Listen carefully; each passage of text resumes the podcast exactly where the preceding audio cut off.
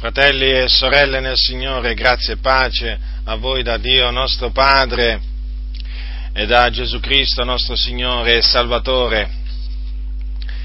È arrivato il caldo perché sta per arrivare un'altra estate. Tra poche settimane inizia l'estate ed è la gente eh, ricomincia la corsa verso il mare, non solo verso il mare, verso i laghi, verso i fiumi, verso le piscine scoperte, è ricominciata la corsa. Nuovo anno e nuova corsa, la stessa identica corsa dell'anno precedente, la corsa all'abbronzatura, la corsa al divertimento, la corsa al perdere tempo, appunto, in questi luoghi. È una delle concupiscenze mondane più conosciute sulla faccia della terra, più praticate e non solo dalla gente del mondo, ma purtroppo anche dalla, mass, dalla stragrande maggioranza dei credenti. Non dovrebbe essere così, ma la triste realtà è davanti agli occhi di tutti noi. Ci sono moltissimi credenti che già compaiono nei locali di culto con l'abbronzatura, abbronzati, ma abbronzati perché sono stati al mare o comunque in qualcun altro di questi luoghi di divertimento. Oggi, dunque, come avete già capito, vi metterò in guardia da questa concupiscenza mondana, perché è una concupiscenza mondana, e esorterò tutti coloro che ancora seguono questa concupiscenza mondana a non andarci più, dimostrando che questa abitudine di andare al mare ad abbronzarsi o comunque anche in qualche altro luogo, andandosi a mettere mezzi nudi naturalmente, in costume, un pezzo, due pezzi, non cambia niente per la donna, sia chiaro questo. Dico dimostrando che questa cattiva abitudine, perché di cattiva abitudine si tratta, è una mondana concupiscenza e quindi va fuggita, va evitata, va eh, rigettata dai santi, da coloro che sono stati santificati mediante il sangue di Gesù Cristo, il sangue prezioso di Gesù sparso sulla croce e mediante lo Spirito Santo. Ora, perché noi credenti non dobbiamo andare al mare? Potrei limitarmi a dire perché si tratta di una concupiscenza mondana, la Bibbia, la Bibbia dice che noi dobbiamo rinunziare all'empietà, alle mondane concupiscenze per vivere in questo mondo temperatamente, piamente e giustamente, nell'attesa appunto dell'apparizione del nostro grande Dio Salvatore Gesù Cristo. Basterebbe, basterebbe questo, ma io so che non basta questo per i ribelli, per i caparbi, per gli arroganti che sono in mezzo al popolo del Signore. Quindi cercherò di, cercherò di entrare nel merito, cercherò di spiegarvi un po' più dettaglia, dettagliatamente perché è sbagliato, perché è peccato andare appunto in questi luoghi, andarsi a mettere mezzi nudi per prendere la bonzatura, per fare il bagno e così via. Ora, quello che la ragione, la ragione mh, principale è che eh, noi eh, come credenti siamo diventati, per la grazia di Dio, nel momento in cui abbiamo creduto, il Tempio di Dio o il Tempio dello Spirito Santo. Quindi siamo diventati un'abitazione, siamo diventati l'abitazione di Dio, una dimora che, appunto, eh, in cui abita il Dio in cui abita lo Spirito Santo. E l'Apostolo Paolo ai santi di Corinto ha fatto queste domande. Ha detto loro, ha detto loro, ascoltate che cosa l'Apostolo Paolo ha detto ai santi di Corinto, al capitolo 3 di Primo Corinzi, dal versetto 16, non sapete voi che siete il Tempio di Dio e che lo Spirito di Dio abita in voi? Se uno guasta il Tempio di Dio, il Dio guasterà lui, poiché il Tempio di Dio è santo e questo Tempio siete voi. E più avanti, al capitolo 6, al versetto dal versetto 19 in avanti, dice sempre l'Apostolo, non sapete voi che il vostro corpo è il Tempio dello Spirito Santo che è in voi, il quale avete da Dio e che non appartenete a voi stessi, poiché foste comprati a prezzo, glorificate dunque il Dio nel vostro corpo. Ora, considerando dunque che il nostro corpo, le nostre membra non ci appartengono più, ma appartengono a Dio che le ha comprate mediante il sangue prezioso di Cristo Gesù. E appunto perché le ha comprate, queste nostre membra sono diventate il Tempio di Dio, in cui dunque abita il Dio, l'Iddio della gloria, l'Iddio tre volte santo, l'Iddio d'amore, l'Iddio misericordioso, l'Iddio pietoso, l'Iddio lento all'ire di grande benignità.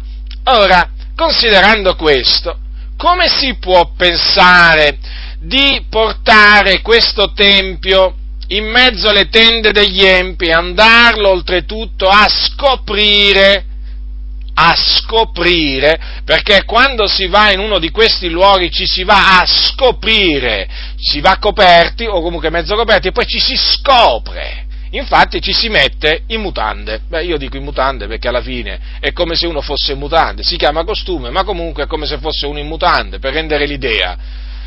Ora, come si può pensare che un credente dunque, alla luce di quello che dice la Sacra Scrittura, possa portare o abbia il diritto di portare il Tempio di Dio, la casa di Dio, in, un, in questo luogo e andarla a scoprire davanti alle persone e naturalmente per fargli prendere l'abbronzatura, certo, perché appunto il Tempio di Dio deve abbronzarsi, certo, perché loro credono, questi ribelli, che sono il Tempio di Dio e quindi pensano che il Tempio di Dio abbia bisogno di un'abbronzatura ma il Tempio di Dio non ha bisogno di nessuna bronzatura. Se la bronzatura viene perché uno è esposto al sole mentre lavora, quella è una cosa, ma non che uno debba pensare che la bronzatura sia utile e quindi va là proprio appositamente a mettersi mezzo nudo per la bronzatura, no, questa è una vanità bugiarda.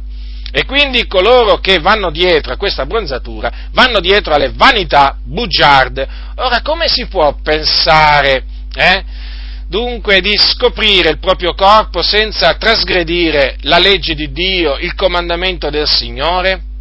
Non si può pensare, diciamo, eh, che facendo una simile cosa si sta facendo una cosa giusta, una cosa buona, perché non è una cosa giusta, non è una cosa buona, non è una cosa utile, perché non se ne trae nessuna, peraltro non se ne trae nessuna utilità. Dunque, la ragione è perché noi siamo il Tempio di Dio. Le nostre membra, le nostre membra non sono nostre, sono membra di Cristo. Quello che ancora molti credenti non hanno capito è che le loro membra non gli appartengono, non gli appartengono, non sono proprietà nostre i nostri membri, sono proprietà di Dio. Siamo stati comprati a prezzo. Cosa significa essere stati comprati a prezzo? Che non apparteniamo a noi stessi. Dunque, appartenendo a Dio, dobbiamo conformarci alla legge di Dio. E la legge di Dio prescrive la santità non solo per lo spirito e per l'anima, ma anche per il corpo. E questa santità la si procaccia astenendoci dalle mondane concupiscenze. E tra le mondane concupiscenze c'è anche questa qui di andare al mare e mettersi mezzi nudi. Il discorso è molto semplice ma è così difficile da accettare per molti oggi, ma così difficile.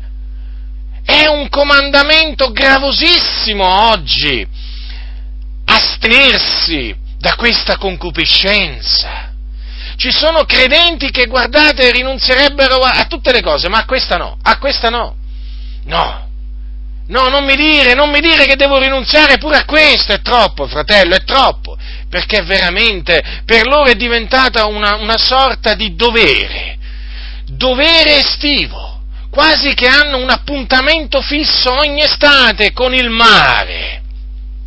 Questa creazione di Dio Certo, perché poi ti vengono a dire pure, ma il mare l'ha fatto Dio, ma come vedremo? Chiaramente questo non autorizza assolutamente andare al mare a darsi ai piaceri.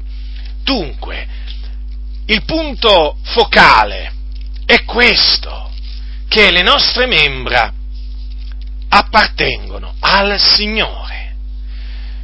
Come dice l'Apostolo Paolo ai santi di Roma, dice così, in virtù appunto del fatto che le nostre membra appartengono al Signore. Non regni dunque il peccato nel vostro corpo mortale per ubbidirgli nelle sue concupiscenze e non prestate le vostre membra come strumenti di iniquità al peccato, ma presentate voi stessi a Dio come di morti fatti viventi e le vostre membra come strumenti di giustizia a Dio. Perché il peccato non vi signoreggerà, poiché non siete sotto la legge, ma sotto la grazia. Dunque, vedete, noi dobbiamo prestare, questo naturalmente si accorda con le parole che Paolo ha detto ai santi di Corinto, noi dobbiamo prestare le nostre membra eh, come strumenti di giustizia a Dio, cioè al fine della santificazione. E certo, perché noi dobbiamo sempre tenere presente che noi abbiamo per frutto la nostra santificazione.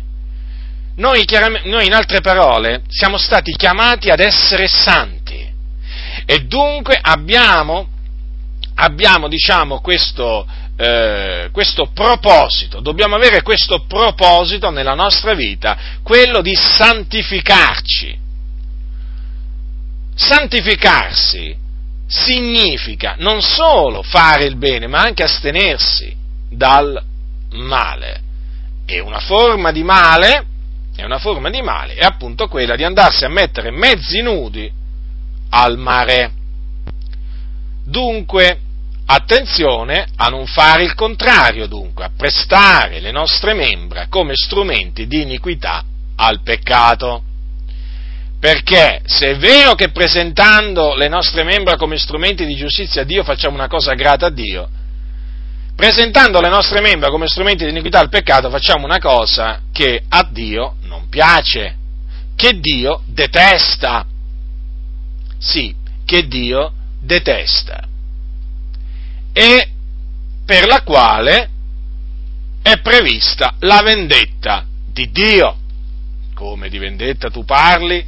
Certo, in base a quello che dice la Sacra Scrittura, è prevista la vendetta di Dio per coloro che presentano, quei, quei credenti che presentano le loro membra come strumenti di iniquità al peccato. E questo lo leggiamo al capitolo 4 di Prima Tessalonicesi.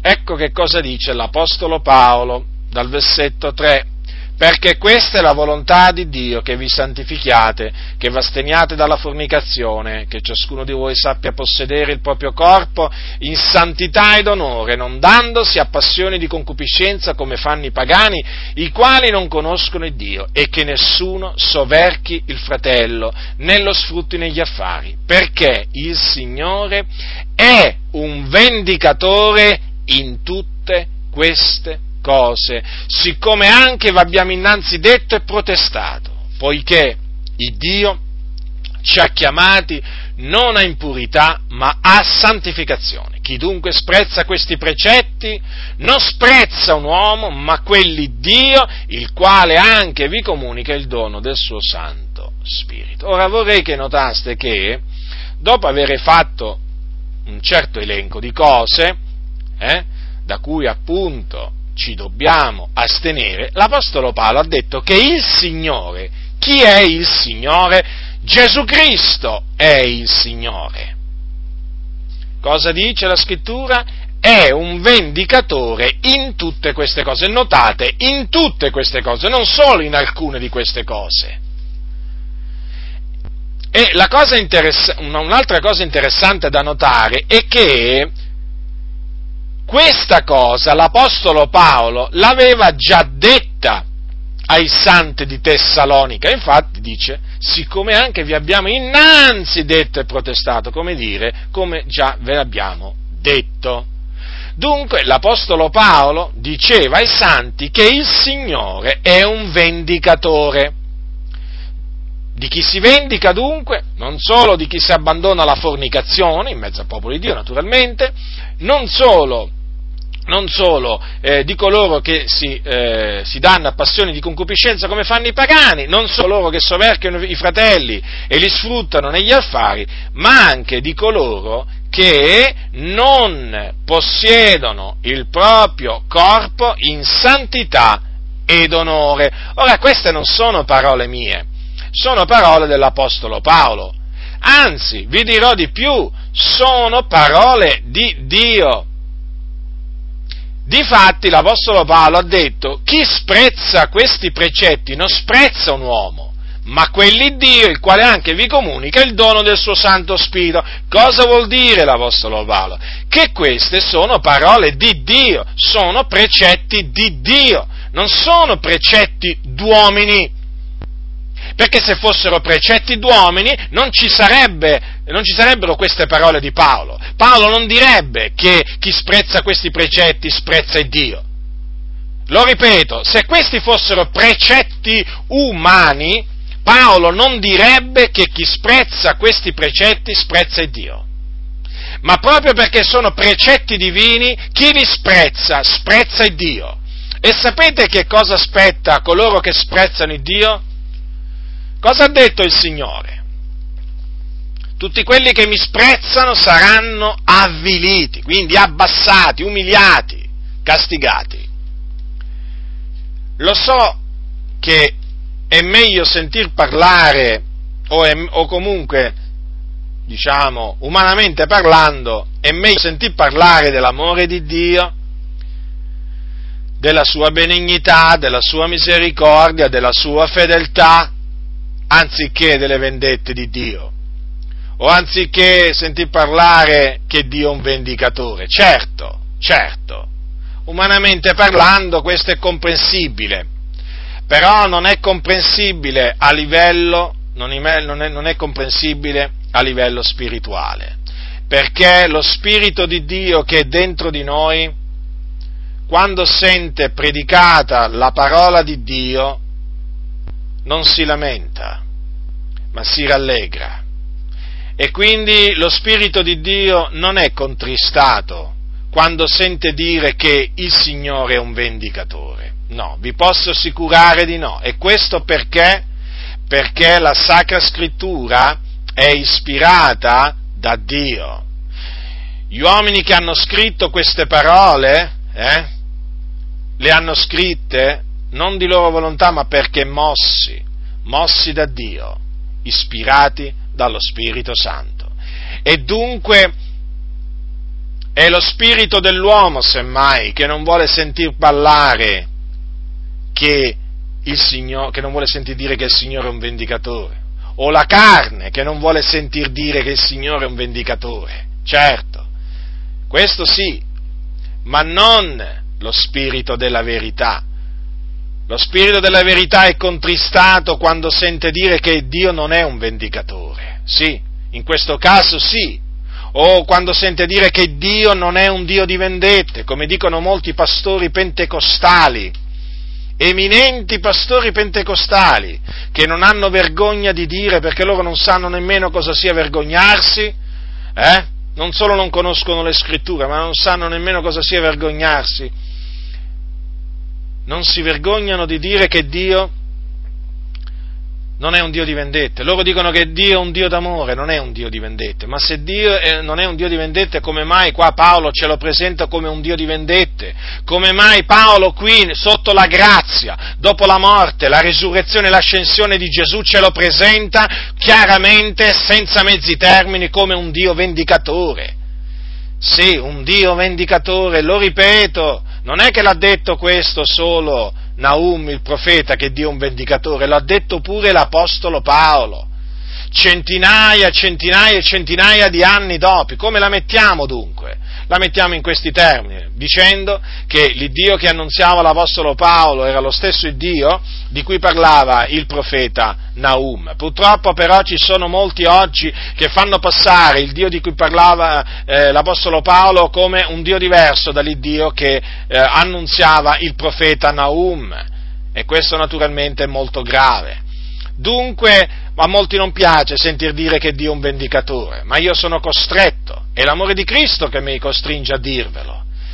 Sono costretto a dirvi pure questo, e sono lieto di dirvelo. Il Signore è un vendicatore in tutte queste cose, fratelli, quindi badate a voi stessi.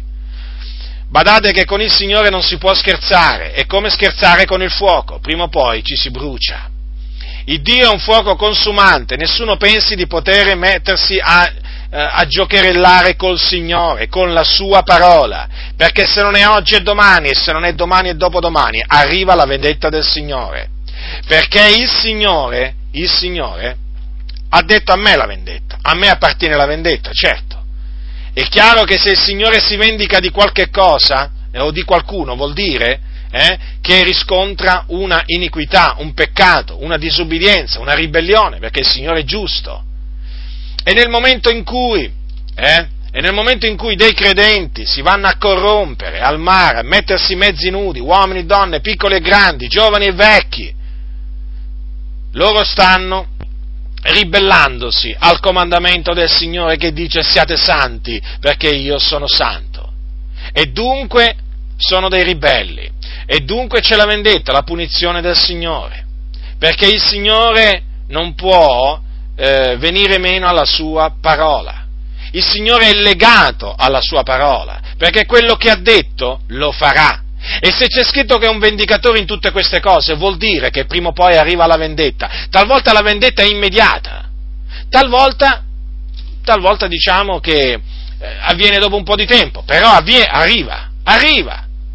Non vi illudete perché arriva, nella forma che Dio stabilisce, ma arriva, perché altrimenti non avrebbero senso queste parole, perché ci sono scritte. Perché ci sono scritte? Ma voi domandatevi semplicemente per un momento, ma perché l'Apostolo Paolo è stato così duro? Perché ha detto, perché ha detto che il Signore è un vendicatore in tutte queste cose? Evidentemente per fare capire ai fratelli che con il Signore non si scherza, che il nostro Dio è santo, non è un solamente un Dio d'amore.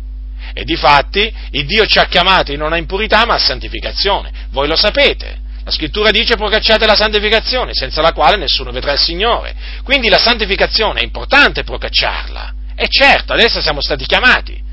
E naturalmente è grave trascurarla. Tanto è vero che Paolo dice che il Dio si vendica di quelli che non si santificano. E questo nella pratica, nella sintesi, è questo quello che Paolo dice. Dio si vendica di tutti quei suoi figlioli che non si santificano perché si ribellano ai suoi comandamenti. Dio ha dato dei comandamenti, sapete, non ha dato dei consigli.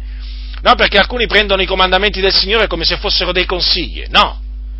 È come dire che lo Stato, lo Stato consiglia di, di, di, di, pagare le tasse. Lo Stato non consiglia di pagare le tasse. Lo Stato comanda di pagare le tasse. È un ordine, è imperativo. E per chi non paga le tasse, per chi va del fisco, c'è la punizione. Chiamiamola vendetta dello Stato, va, chiamiamola così, diciamo, per, potrebbe essere, diciamo, anche, eh, diciamo, ritenuto inoppor- diciamo, non, non opportuna questa espressione, ma chiamiamola così, va, per facilità. La punizione dello Stato, no? C'è la punizione? Che sia una multa, che c'è il car, comunque sia dipende poi dalle legislazioni. Comunque non mi pare che chi va dal fisco in ogni nazione sia applaudito dallo Stato, dal governo di quella nazione. No, perché la legge prevede una punizione per chi non paga le tasse, perché pagare le tasse è un comandamento dello Stato, un ordine. Ora, voi pensate che il nostro Dio, il governatore dell'universo, dà dei comandamenti, dà dei comandamenti e poi chi li trasgredisce la può fare franca? Ma che Dio sarebbe? Ma che Dio sarebbe? Che comandamenti sarebbero? sarebbe un Dio poi che non incuterebbe nessun timore, nessun timore, perché se chi trasgredisce i suoi comandamenti la fa franca, beh allora siamo, siamo, tutti incoraggiati a trasgredire i comandamenti del Signore, e invece noi sappiamo che chi trasgredisce i comandamenti del Signore non la fa franca, non la fa franca, la può, la può far franca dinanzi agli uomini, ma non dinanzi a Dio, perché Dio la raggiungerà dovunque egli si trova e lo castigherà. La vendetta di Dio cadrà sul suo capo.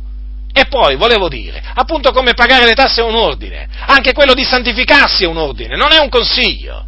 Come non è un consiglio pagare le tasse agli occhi dello Stato, no. E così è anche, diciamo, la santificazione. È un comandamento, è imperativo.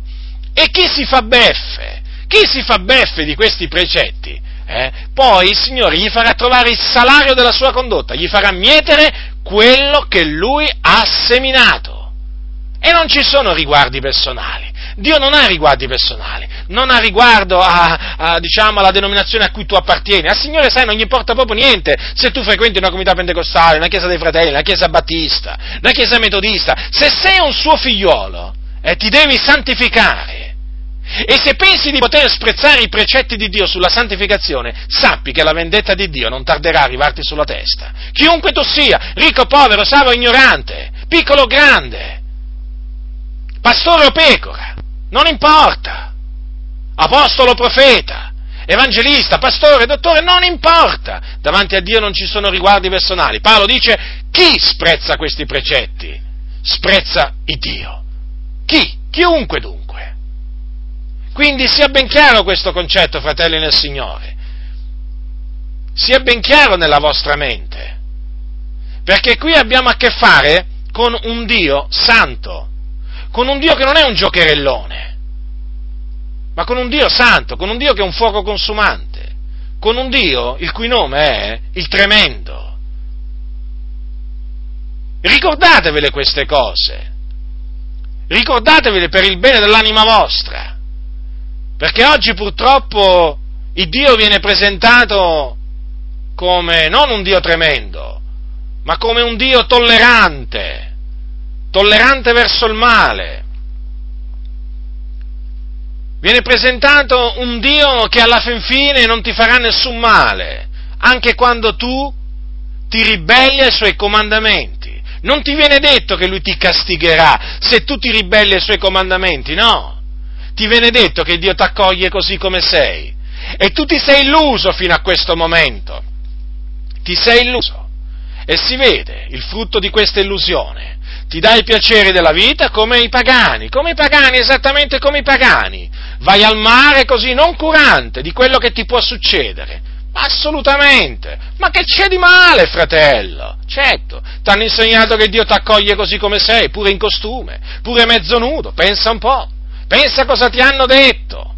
Pensa cosa ti hanno detto, sorella, che sei gradita al Signore pure quando ti vai a mettere in reggiseno e in mutande là al mare hai capito cosa ti hanno detto? Eh? Ti hanno illuso e tu ti sei illusa. Pensando di fare una cosa in cui non c'è niente di male, invece stai facendo una cosa in cui c'è tanto male e per la quale cosa c'è la vendetta di Dio. Quindi farai bene eh, a abbandonare immediatamente, a rinunciare immediatamente a questa concupiscenza mondana, chiunque tu sia, uomo o donna, piccolo o grande, perché non hai il diritto di corromperti, dovere, tu invece hai il dovere di santificarti come ce l'ho io. Nessuno di noi ha il diritto di corrompersi, andando dietro alle contaminazioni di questo mondo.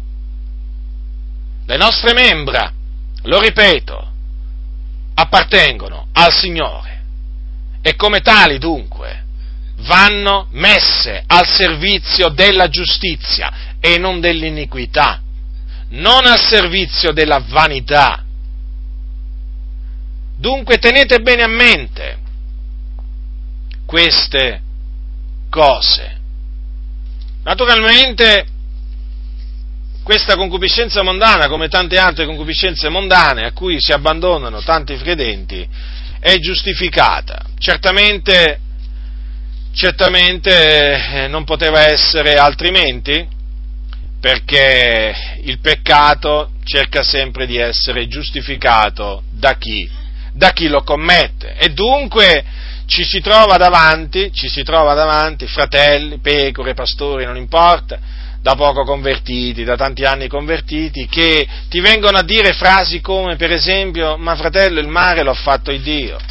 Ma certamente che il mare l'ha fatto il Dio, pure la montagna l'ha fatto il Dio, pure la grotta l'ha fatta il Dio. Ma come? Il Signore ha fatto tutte le cose, certo, ma questo non ci autorizza andarci a mettere mezzi nudi là sulle spiagge del mare che ha fatto il Dio. Perché se ti vai a mettere mezzo nudo, tu vai a profanare il Tempio di Dio. Vedete, la scrittura ci insegna, ci insegna a discernere il bene eh, dal male, ma vedete, c'è anche in noi la coscienza che Dio ha posto e questa coscienza, questa coscienza ci guida sempre a fare il bene e mai a fare il male. Ora, e mai a fare il male. Ora, la coscienza, la coscienza conferma, la testimonianza della coscienza conferma la testimonianza di Dio che è nella Sacra Scrittura. Difatti la coscienza accusa coloro che fanno il male. Sì, li accusa. Quindi anche quei credenti che vanno al mare hanno la coscienza che li accusa, certamente. E questa accusa naturalmente loro la sentono dentro, solo che cercano di soffocare la voce della coscienza, l'imbarazzo, la vergogna, è chiaro, sono cose, sono cose che loro sentono, solo che fanno finta di non sentirle. Ma la coscienza li accusa, la coscienza li accusa. Anche, diciamo, quando loro cercano di difendere questa concupiscenza mondana dicendo il mare l'ho fatto il Dio, loro dentro, guardateli bene negli occhi, spesso in faccia diventano, eh, quando dicono queste parole, diventano rossi. E voi sapete che quando una persona diventa rossa in faccia, generalmente quando dice certe cose è perché sta mentendo.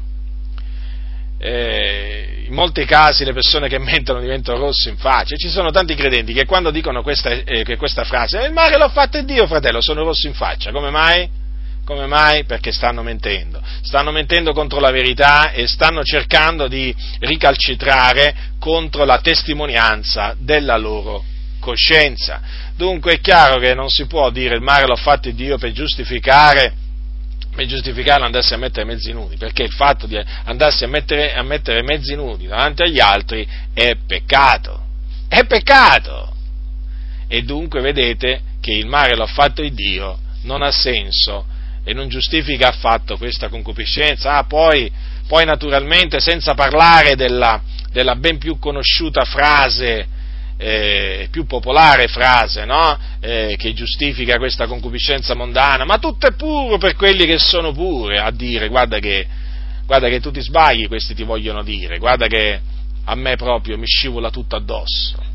Come dire, guarda, io vado al mare, ritorno e proprio vado, torno come ci sono andato, puro. Ah sì?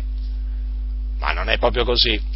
Non è proprio così perché innanzitutto tutto è puro per quelli che sono puri non ha questo significato, perché se fosse così, sono parole della Bibbia questi, ma non hanno il significato che gli danno questi ribelli, perché? È molto semplice, perché se tutto eh, se, eh, se, queste parole significassero che tutto è puro per quelli che sono puri, vorrebbe dire che tutte le concupiscenze del mondo sono pure e quindi possono essere seguite e praticate senza pericolo di contaminarsi. Ma può essere una cosa del genere? Sono chiamate ancora contaminazioni del mondo, quindi contaminano se sono chiamate contaminazioni del mondo, eh, e la Bibbia dice che noi siamo fuggiti dalle contaminazioni del mondo, è evidente che ancora contaminano. E poi voglio dire, ma come mai l'Apostolo Paolo, l'Apostolo Paolo diceva, eh, diceva, ai santi di Corinto che eh, ci dobbiamo purificare da ogni contaminazione di carne eh, e di spirito? Ma questa contaminazione eh, di carne e di spirito, ma da dove proviene? Da, da, quali cose provengono se non dalle contaminazioni di cui è pieno questo mondo? Eh? E poi voglio dire, se fosse così, se fosse così, ma allora veramente, se tutto è puro, ma allora io posso andare pure al nightclub, tanto tutto è puro, ma allora io posso andare pure in una spiaggia di nudisti, tanto tutto è puro. A questo punto, che cos'è che non è più puro? Cioè, eh, chi stabilisce che una cosa è pura o una cosa non è pura? A questo punto nessuno potrebbe dirci che qualcosa è impuro che qualcosa ci contamina. Se tutto è puro, fumare è puro, è una cosa pura. Eh. E, chi, e, chi, può dire poi che fumare è peccato? Se tutto è puro per quelli che sono puri, beh, allora andiamoci a comprare un, un pacchetto di sigarette o qualche sigaro e cominciamo a fumare, tanto tutto è puro per quelli che sono puri. E allora andiamo a ballare, allora andiamo al cinema, allora andiamo al teatro. Che vi posso dire io?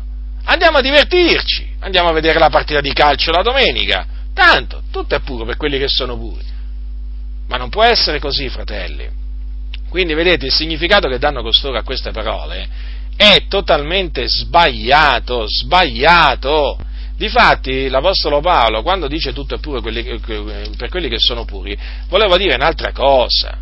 Capitolo 1, versetto 15, dice Paolo, tutto è puro per quelli che sono puri, ma per i contaminati ed increduli niente è puro, anzi tanto la mente che la coscienza loro sono contaminate. Dunque, è la mente e la coscienza che per eh, coloro che sono stati purificati eh, mediante il sangue di Gesù Cristo sono puri, la mente e la coscienza quel tutto non, non, sta, non, si non, si sta riferendo, alle concupiscenze mondane. Perché? Perché se noi dobbiamo rinunziare e fuggire le concupiscenze mondane, evidentemente ci sarà una ragione. Il Signore ci direbbe mai di fuggire qualche cosa che è pura? Eh, vi domando questo.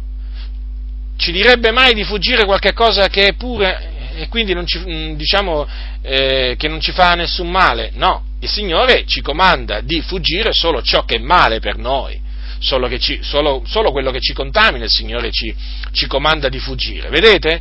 E dunque, se ci, il Signore se ci esorta a rinunziare alle mondane concupiscenze, è evidente che diciamo, ci esorta a farlo perché queste mondane concupiscenze ci contaminano e se ci contaminano, hanno il potere di contaminarci, vuol dire che sono cose impure, impure.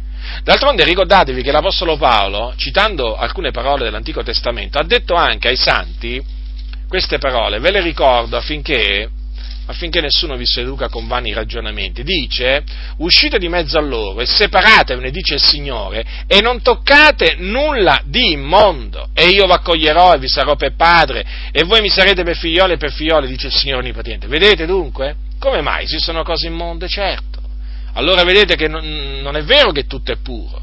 Quel tutto è puro significa sia la mente che la coscienza sono pure per coloro che sono purificati. E di fatti è proprio così.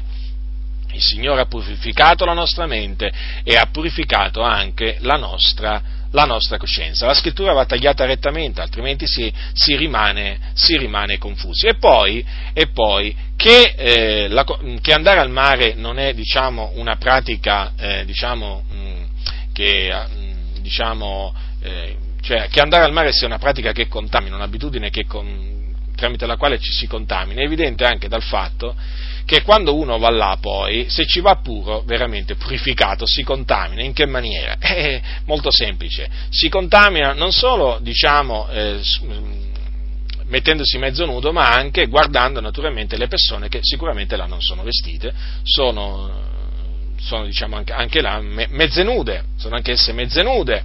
E la scrittura dice che la lampada, la lampada del corpo è l'occhio, notate bene che non è il piede, non è la mano, eh?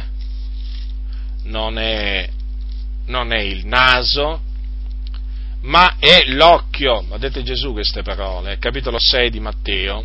Dice la lampada del corpo è l'occhio, se dunque l'occhio tuo è sano, tutto il tuo corpo sarà illuminato, ma se l'occhio tuo è viziato, tutto il tuo corpo sarà nelle tenebre. Se dunque la luce che è in te è tenebre, esse tenebre quanto grandi saranno. Dunque vedete, quando l'occhio è viziato, si spegne la lampada e quando si spegne la lampada cosa succede? E non c'è più luce, cade tutto, piomba tutto nelle tenebre. Se in una stanza ciò che dà luce è una lampada, voi spegnendo quella lampada, la luce non la vedete più. Allora, quando il, l'occhio si contamina, quando l'occhio è viziato, tutto il corpo piomba nelle tenebre, perché si contamina, appunto, e tutto procede appunto da quello che guarda diciamo, dalle cose cattive che poi guarda l'occhio, la concupiscenza degli occhi. Ecco, la concupiscenza degli occhi non è dal Padre, ma è dal mondo.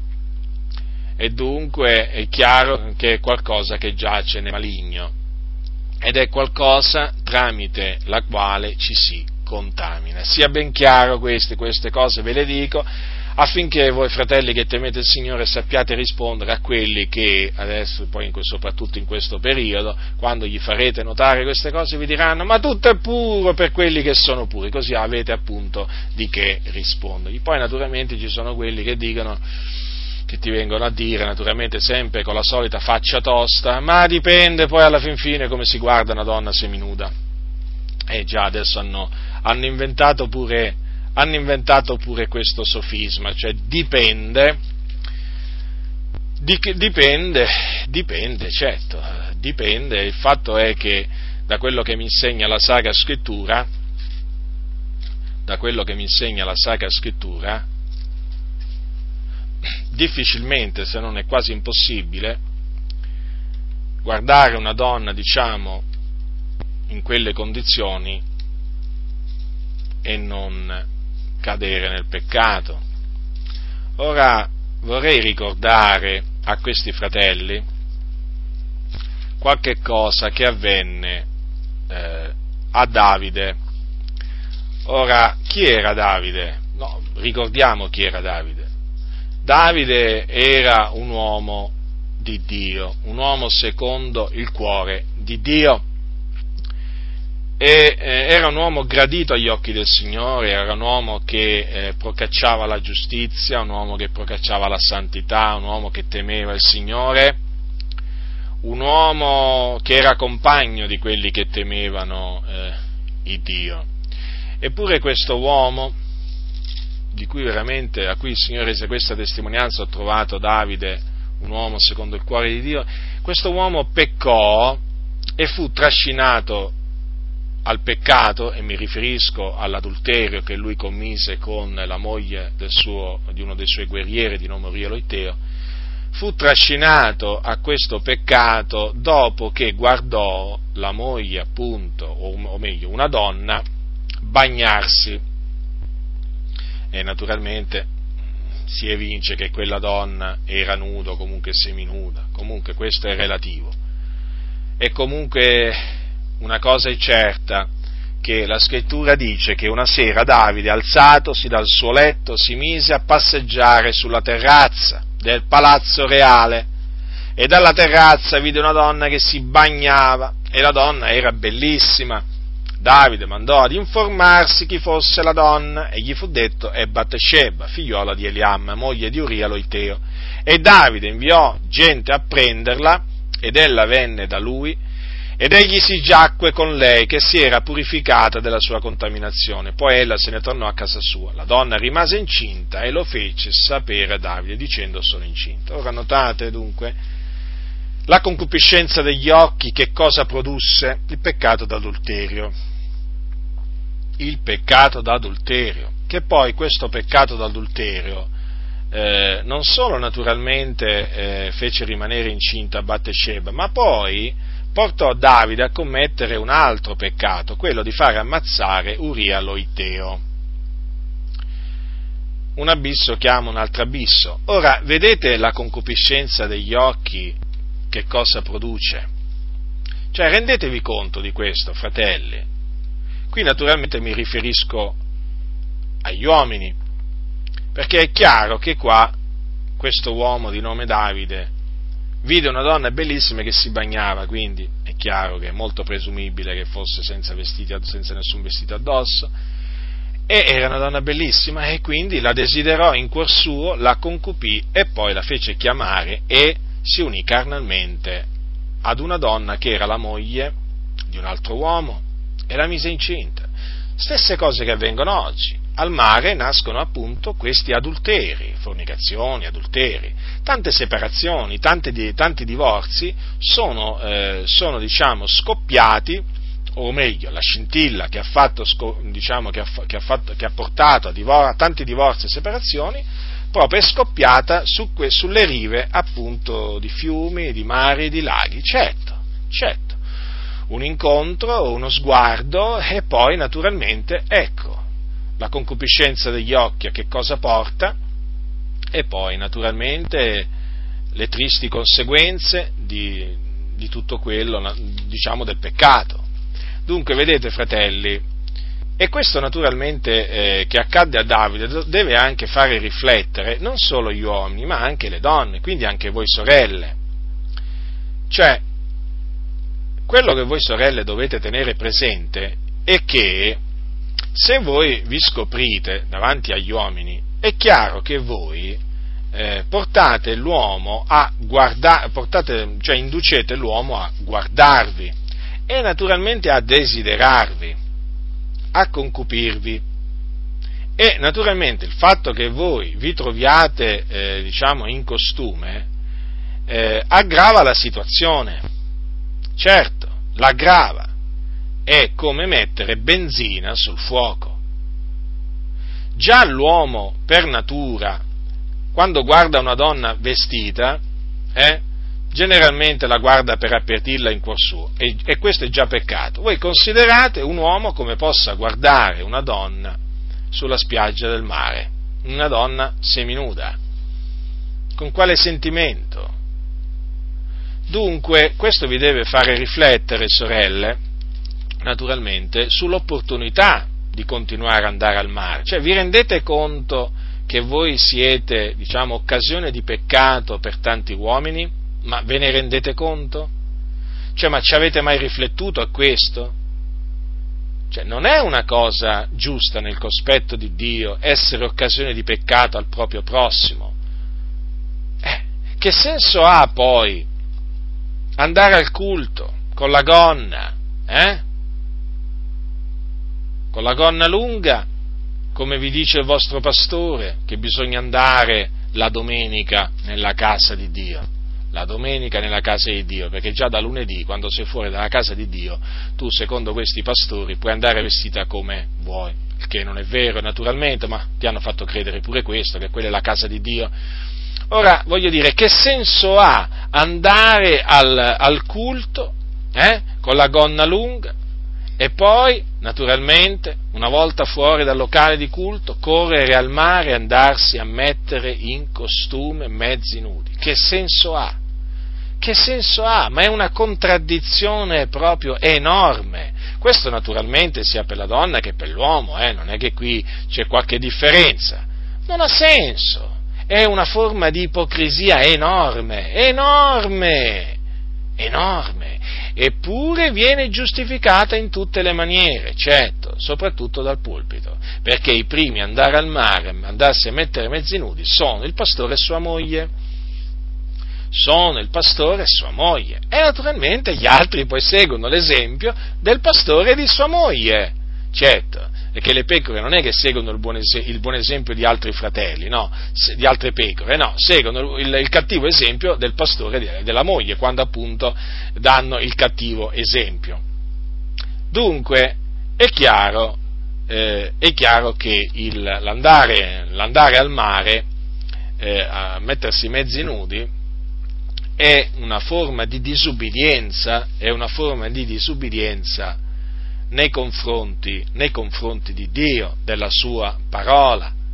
Poi naturalmente è chiaro, poi ci sono tante altre, eh, tante altre eh, vane parole che eh, che escono dalla bocca dei ribelli, per esempio l'aria del mare è buona, ce l'ha consigliata il dottore per i bambini, naturalmente il dottore naturalmente consiglia sempre la, l'aria del mare, eh, per i bambini, poi mai per gli adulti, eh? mai, mai, mai, non è che dicono mai il Signore ci ha consigliato a noi genitori l'aria del mare, no, sempre ai bambini l'aria del mare viene consigliata, sempre per loro ma io voglio dire, quindi beati quelli che hanno i bambini in questo caso, perché è chiaro, eh, beati tra virgolette, così almeno possono dire, capito? Eh, l'area del mare fa bene ai bambini, però il discorso è questo, sì, l'area del mare fa bene ai bambini, fa bene agli anziani, fa bene ai giovani, agli adolescenti, l'area del mare fa bene, è come se fa bene, però il discorso è questo qua, quello che fa male è l'ambiente che c'è al mare, è l'ambiente, è l'atmosfera, Certo che l'aria del, mare fa, eh, l'aria del mare fa bene, infatti la si può andare a respirare pure alle 4 di mattina, vestiti d'estate, sì, in pieno agosto, andate alle 4 del mattino al mare, di mattina presto, e poi vedrete che non c'è un'anima viva, non c'è un'anima viva, e quanta aria di mare che respirate alle 4 del mattino. o ci andate alle 10, magari, quando nessuno fa il bagno, naturalmente, di notte, andate a prendervi un po' di aria del mare. E come se fa bene, però chiaramente i ribelli ci vogliono andare di giorno, ci vogliono andare naturalmente per divertirsi in mezzo, in mezzo naturalmente ai figlioli, ai figlioli del, della notte, delle tenebre. E dunque, vedete, ancora una volta c'è sempre di mezzo qualche menzogna, qualche menzogna che viene detta per giustificare, per giustificare la, propria, la propria ribellione. E poi naturalmente non parliamo della bronzatura, perché lì poi si scade proprio alla meschinità proprio più bassa quando poi ci sono delle sorelle che ti dicono ma fratello io sono bianca, ma lo vedi come sono bianca, fammi andare a prendere un po' di abbronzatura, fa, perché lo vedi sono bianca, ma se ti ha fatto bianca il Signore ma rimani bianca no?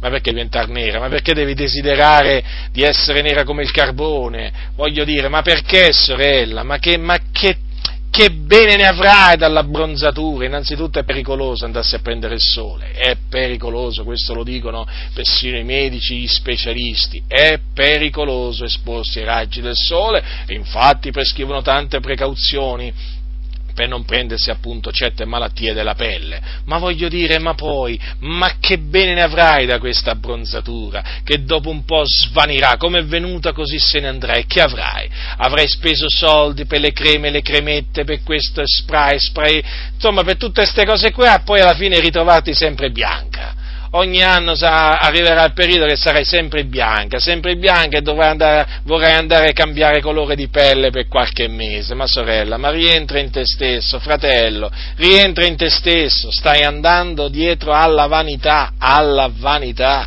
stai correndo dietro il vento, perché alla fine è una corsa dietro il vento, l'abbronzatura. Qua la gente come va matta per la bronzatura, come va matta, si vede, si vede proprio che la gente, la gente, del mondo va matta per la bronzatura, perché naturalmente la persona abbronzata naturalmente ha un'apparenza, voglio dire, particolare, e quindi, e quindi, e quindi tutti corrono, diciamo, dietro la bronzatura. Ma noi credenti, ma che dobbiamo metterci a correre dietro la bronzatura? Ma veramente, ma, ma, ma come si fa a pensare che il Signore prende piacere nei suoi figlioli eh, che vogliono andare a mare a cambiare colore di pelle per qualche mese? Ma poi perché? Anche questo fatto di voler co- co- cambiare colore di pelle, ma perché è una cosa giusta nel cospetto del Signore? Ma se il Signore ha questo, ci ha dato questo colore della pelle, a chi più chiaro, a chi più scuro, teniamoci questo, accontentiamoci, siamo grati al Signore per come ci ha fatto, d'altronde ci ha fatto in modo meraviglioso, in modo stupendo, perché cercare di cambiare colore alla pelle è come, quelli, è come quelli che cercano di cambiare colore ai capelli, perché arrivano i capelli bianchi, allora se li devono tingere eh sì, perché il capello bianco adesso è diventato un disonore quando invece è un onore. Eh? E quindi subito c'è la corsa dietro la tintura, ma anche lì è una vanità, anche lì è una vanità e poi è anche una dimostrazione, una dimostrazione anche di non essere riconoscenti verso, verso il Signore. D'altronde i capelli bianchi li fa diventare il Signore, eh? Noi non possiamo fare un capello bianco o nero. I capelli bianchi quindi li fa diventare così il Signore. E quindi se ce li fa diventare bianchi, non andiamo a cercare di, di, di cambiargli i colori. Teniamoceli così, teniamoceli così come il Signore ce li ha cambiati. Poi naturalmente meschinità delle meschinità, menzogna delle menzogne, arriva naturalmente l'altra infame frase, ma io fratello, ma io fratello al mare mi porto pure la Bibbia, evangelizzo pure. Eh, eh già, eh già. Adesso pure questo bisogna sentire, che uno si porta la Bibbia là in mezzo alle persone mezze nude. Eh già, la Bibbia, la Bibbia è buona portarsela, eh? È buona portarsela dappertutto, ma io mi domando al mare in mezzo alle persone nude come si fa, come ci si fa a concentrare nella lettura della parola di Dio circondati da donne e seminude. Io veramente questo non lo capisco, non lo capisco proprio eh, è già difficile leggere la Bibbia in piazza per dire, con tutte queste donne che vanno vestite così malamente, pensate voi, pensate voi me, lì sulla spiaggia del mare come fa un credente a concentrarsi nella lettura della parola del Signore, a meditarla, sono tutti sofismi, poi naturalmente quando ti dicono vado a evangelizzare in spiaggia, eh sì, eh già, pure questo dobbiamo sentire, evangelizzare. Cosa significa evangelizzare? Perché alcuni credenti ancora non l'hanno capito. Evangelizzare significa predicare l'Evangelo o portare l'Evangelo alle persone ma l'annunzio dell'Evangelo deve essere preceduto dall'annunzio del ravvedimento, perché Gesù diceva ravvedetevi e credete all'Evangelo. Ora, ravvedersi cosa significa? Significa provare, eh, diciamo, dispiacere per i peccati che si commettono e quindi dispiacere anche per essersi abbandonati alle mondane concupiscenze. Ora mi volete dire, ma mi volete dire come fate voi, mezzi nudi, andare a dire a, pers- a delle persone se- seminude, mezze nude anche loro, cosa, come fate a dirgli ravvedetevi, convertitevi? Ma me lo volete dire? Ma se voi stessi vi dovete ancora convertire, ma come potete pretendere di andare là a dire ai dei peccatori convertitevi? Ma io spero tanto, io spero tanto eh, che se voi eh, direte, voi che ancora andate al mare, direte convertitevi a queste persone, io spero che il Signore apra la bocca a qualcuno di questi non credenti per dirvi convertitevi anche voi. Certo, io spero tanto che il Signore proprio apri la bocca a queste persone e vi dica convertitevi anche voi perché siete qua proprio a divertirvi come ci siamo noi. E quindi se, se ci dobbiamo convertire noi vi dovete convertire pure voi. Così almeno diventereste verdi in faccia, viola, di tutti i colori e ve lo meritereste. Ve lo meritereste perché pretendete pure, eh, pretendete pure che qualcuno vi creda eh, quando dite e eh, io vado pure a evangelizzare. Certo, voi non è che andate a dire vado a guardare le donne seminude, no, vado a evangelizzare. E già, voi siete degli evangelizzatori. Voi invece siete delle persone che siete d'intoppo alle persone del mondo, perché le persone del mondo nel vedervi là diranno, beh ma allora non c'è niente di male nel venire a divertirsi al mare. E quindi da quella via malvagia non si convertiranno. E di fatti la triste realtà qual è? Che la maggioranza dei credenti non si sono convertiti da questa via malvagia, certo non l'hanno abbandonata perché gli hanno fatto credere sin dall'inizio che, potevano, che ci si può andare e dunque per questi ribelli non ci si deve convertire anche dall'andare al mare, no, quella è una cosa a cui si può tranquillamente eh, diciamo, darsi anche dopo la conversione. Ma di che conversione si tratta? Ma di che conversione si tratta? Una conversione che non prevede l'abbandono, diciamo, totale di tutte le inique opere. Ma che conversione è? E difatti oggi ci sono pochi convertiti, ci sono molti, ha molte adesioni alle comunità, eh, ma ci sono pochi convertiti, perché il termine convertiti significa persone che hanno abbandonato le concupiscenze mondane e si sono veramente messe a servire il Signore. Invece qua ci si trova davanti persone che sono membri di chiesa e che dopo 20 e 30 anni vanno al mare e pensano di fare una cosa gradita al Signore. Ormai la ribellione, ribellione tocca ribellione in mezzo al popolo del Signore e naturalmente, e naturalmente una parte di questa colpa, una parte di questa colpa ce l'hanno i pastori, ce l'hanno i conduttori che naturalmente come al solito eh, sono impauriti, eh, hanno paura di perdere consensi, hanno paura di perdere voti in quelle comunità dove ci sono le, periodicamente le elezioni diciamo, per il pastore, hanno paura di perdere naturalmente membri eh, diciamo, di, di comunità e quindi non si permettono nella maniera più assoluta, non ci pensano minimamente a riprovare questa mondana concupiscenza naturalmente per la gioia, per la gioia dei membri di chiesa, che naturalmente avranno grande stima del loro pastore, perché appunto li lascerà sfrenare, li lascerà sfrenare. E dunque una, hanno colpa costoro perché i conduttori, come dice la parola stessa, devono condurre, ma devono condurre non per sentieri storti, ma per sentieri di giustizia. Invece oggi molti conduttori conducono le pecore in sentieri tortuosi.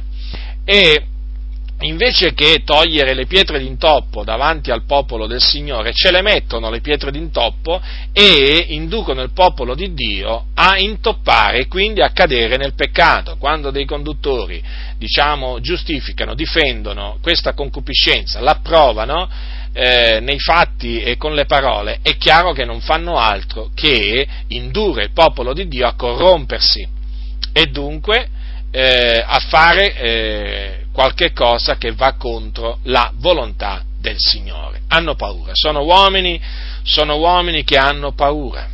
Certo, certo che hanno paura e naturalmente poi in cima a queste paure c'è la paura poi naturalmente di vedere decrescere eh, la quantità di offerte eh sì, perché naturalmente voi sapete che oggi viene fatto passare il cessino dell'offerta nella stragrande maggioranza delle comunità e se cominci, se cominci a parlare contro andare al mare è assicurata un decrescimento o comunque è assicurata una perdita, una perdita, di membri nella comunità che diranno ma io qui che ci sto a fare, io sai che faccio, me ne vado dove non sento predicare in questa maniera e dunque questi pastori sono agitati dalla paura eh, e naturalmente voi sapete che la paura degli uomini costituisce un laccio, non è una cosa gradita al Signore, anzi è una cosa che Dio detesta, il fatto che eh, degli uomini preposti a pascere il suo gregge abbiano paura della reazione poi negativa dei ribelli quando appunto i pastori eh, riproveranno le opere infruttuose delle tenebre, ma costoro naturalmente vogliono piacere agli uomini anziché al Signore e quindi stanno zitti, hanno tutto l'interesse a stare zitti. I fatti parlano, i fatti parlano molto chiari, non mi, non mi invento nulla, non mi invento nulla, diciamo le cose si vedono, le cose si sentono e naturalmente si vedono e si, per, si sentono per chi, per chi ha occhi e per chi ha orecchie ma siccome che oggi alcuni hanno occhi e non vedono e hanno orecchie e non sentono, è chiaro che non tutti vedono queste cose e sentono queste cose. Dunque la triste realtà è che il popolo, eh, una, una, gran parte del popolo di Dio oggi, anche in questa nazione, è eh, incoraggiato, è incoraggiato a, eh, a, darsi, eh, a, darsi, a delle concupiscenze eh, mondane, incoraggiato dalle parole e, dalle, e dall'esempio dei loro, eh, dei conduttori ma questo non, non rimarrà impunito perché il Signore è un vendicatore in tutte queste cose, nessuno si illuda, nessuno di noi si illuda, nessuno di noi ha il diritto di darsi al male. Lo ripeto, nessuno di noi ha il diritto, è autorizzato da Dio ad abbandonarsi al male. Ma poi, ma poi quello che naturalmente mi eh, rattrista, quello che mi fa anche arrabbiare, non solo rattristare, è che poi questi pastori qua, sono i primi, questi qua, questi qua del, diciamo, che vanno al mare con la loro famiglia, che non dicono che non c'è niente di male, eh, che sono i primi che si scagliano contro il proponimento dell'elezione di Dio, sono i primi, proprio sono in cima proprio alla lista eh, proprio loro, perché eh, subito eh, ti aggrediscono quando tu annunzi il proponimento dell'elezione di Dio dicendo ma tu presenti un Dio ingiusto, ingiusto, considerate voi, eh, che cosa arrivano a dire? Eh? Arrivano a dire che un Dio che sceglie chi vuole rigetta chi vuole è un Dio ingiusto. Ma io mi domando, ma se Dio è ingiusto, allora sono ingiusti pure loro, perché anche loro scelgono chi vuole e rigettano chi vuole mi pare che alla fin fine un uomo scelga una, scelga una donna per sposarsi e rigetta delle altre, no? Che c'è qualcosa da dirgli? Cioè, che è ingiusto perché sceglie una e rigetta le altre? Così il Signore è libero di scegliere chi vuole eh, per farlo entrare a far parte della sua sposa e rigetta, e rigetta chi vuole. Che c'è da dirgli, da biasimare? Ora volevo dire, solo, sono questi qua che dicono appunto che noi presentiamo un Dio ingiusto quando non è assolutamente vero perché Dio è libero di fare quello che vuole eh, mentre loro invece, mentre loro che cosa presentano? Loro presentano veramente un Dio, eh, un Dio tollerante eh, verso il male. Sì, sì, loro sì che presentano un Dio ingiusto, perché il loro Dio è un Dio permissivo, non è un Dio santo, è un Dio permissivo, è un Dio che chiude gli occhi sul male. Vedete? Vedete alla fine poi come, eh, considerando le cose da vicino, ci si rende conto che quelli che presentano un Dio ingiusto sono questi qua. sono questi qua, non sono quelli che diciamo annunziano il proponimento delle elezioni di Dio, ma sono questi che dicono ma che male c'è? Ma che male c'è? Ma che male c'è? E c'è il male. E come se c'è il male? È una mondana concupiscenza? Certo che c'è il male. Non è che lo vediamo noi il male quando il male non c'è, no, no, noi vediamo il male perché il male c'è. E dunque, vedete, alla fine poi ci si rende conto che costoro, con il loro modo di parlare, presentano loro un Dio ingiusto, certo, perché un Dio che permette al suo popolo, uomini, donne, santificate con lo Spirito di Dio, mediante il sangue di Gesù Cristo, un Dio che permette al suo popolo di andare a corrompersi, andare a mettersi mezzi nudi, eh? Così, eh, senza dire nulla, senza provare nessun dispiacere, è un Dio ingiusto. È un Dio ingiusto, è un Dio peraltro che va contro la sua parola, certo, perché la sua parola dice siate santi, eh? quindi è anche un Dio che mente. Vedete? È molto semplice il discorso, fratelli, alla fine voi giudicate voi stessi, giudicate voi stessi chi è che presenta un Dio ingiusto. Giudicate, giudicate voi. Prendete le sacre scritture, eh? leggetele attentamente e poi vi renderete conto di chi sono coloro che veramente presentano un Dio ingiusto. Io, io ve li ho, eh, diciamo, eh, diciamo ve, li ho, ve li ho fatti notare chi sono. Potrei essermi sbagliato? Non credo proprio, non credo proprio. Alla luce della Sacra Scrittura non mi sbaglio, perché sono proprio loro che presentano un Dio ingiusto un Dio che praticamente muta la grazia in dissolutezza. Considerate che Dio presentano, un Dio che permette al suo popolo di fare il male, che Dio può essere? Può essere mai un Dio giusto? No. E allora, fratelli nel Signore, per, per terminare, a coloro che, eh, che non vanno al mare, perché so che ci sono molti tra di voi che non vanno al mare perché hanno compreso per la grazia di Dio che è una concupiscenza mondana da evitare, vi dico rimanete fermi, continuate ad avere questo sentimento. Naturalmente ci saranno sempre coloro che cercheranno di, eh, di eh, distogliervi da questa diciamo, vostra presa di posizione, ma non dategli retta, è una posizione giusta la vostra, perseverate perseverate appunto nel timore di Dio e quindi eh, continuate a fuggire questa mondana concupiscenza. A voi invece che mi ascoltate e che magari vi siete fatti quattro risate, mentre eh, magari più di quattro, non si sa, comunque Dio sa ogni cosa, cioè gli occhi dell'Eterno sono in ogni luogo, anche le sue orecchie, quindi sicuramente, sicuramente il Signore sa quante risate vi siete fatti, se, se ve le siete fatte fino adesso, comunque a voi invece che ancora andate al mare e che appunto vi fate beffe di questi, di, di questi precetti della Sacra Scrittura, vi dico ravvedetevi, convertitevi da questa via malvagia, abbandonatela, perché quello che state facendo è una profanazione del Tempio di Dio, appunto, che è diventato il vostro corpo. E non illudetevi, perché il Signore è un vendicatore in tutte queste cose. Voi potete voi potete sprezzare questi precetti quanto volete. Guardate, sappiate proprio, ma proprio sappiate che la vendetta del Signore non tarderà, arriverà puntuale nella vostra vita e allora piangerete e allora farete cordoglio e allora spero veramente che rientrate in voi stessi e diciate Ecco, la Sacra Scrittura aveva ragione. Ero io che sbagliavo, ma il Signore aveva ragione. Ero io che mi ero illuso e che illudevo altri. Io spero vivamente, spero vivamente che voi rientrate in voi stessi, veramente, perché dovete rientrare in voi stessi perché ancora non non discernete il male che c'è in questa mondana concupiscenza. Io spero che rientrate in voi stessi il prima possibile e che veramente possiate cominciare così a santificarvi nel cospetto di Dio come Lui ha ordinato di fare. Dunque concludo, concludo questo mio, eh, diciamo, questa mia predicazione esortando tutti coloro che sono figliuoli di Dio a santificarsi, come dice la Sacra Scrittura, perché così il Signore ha ordinato.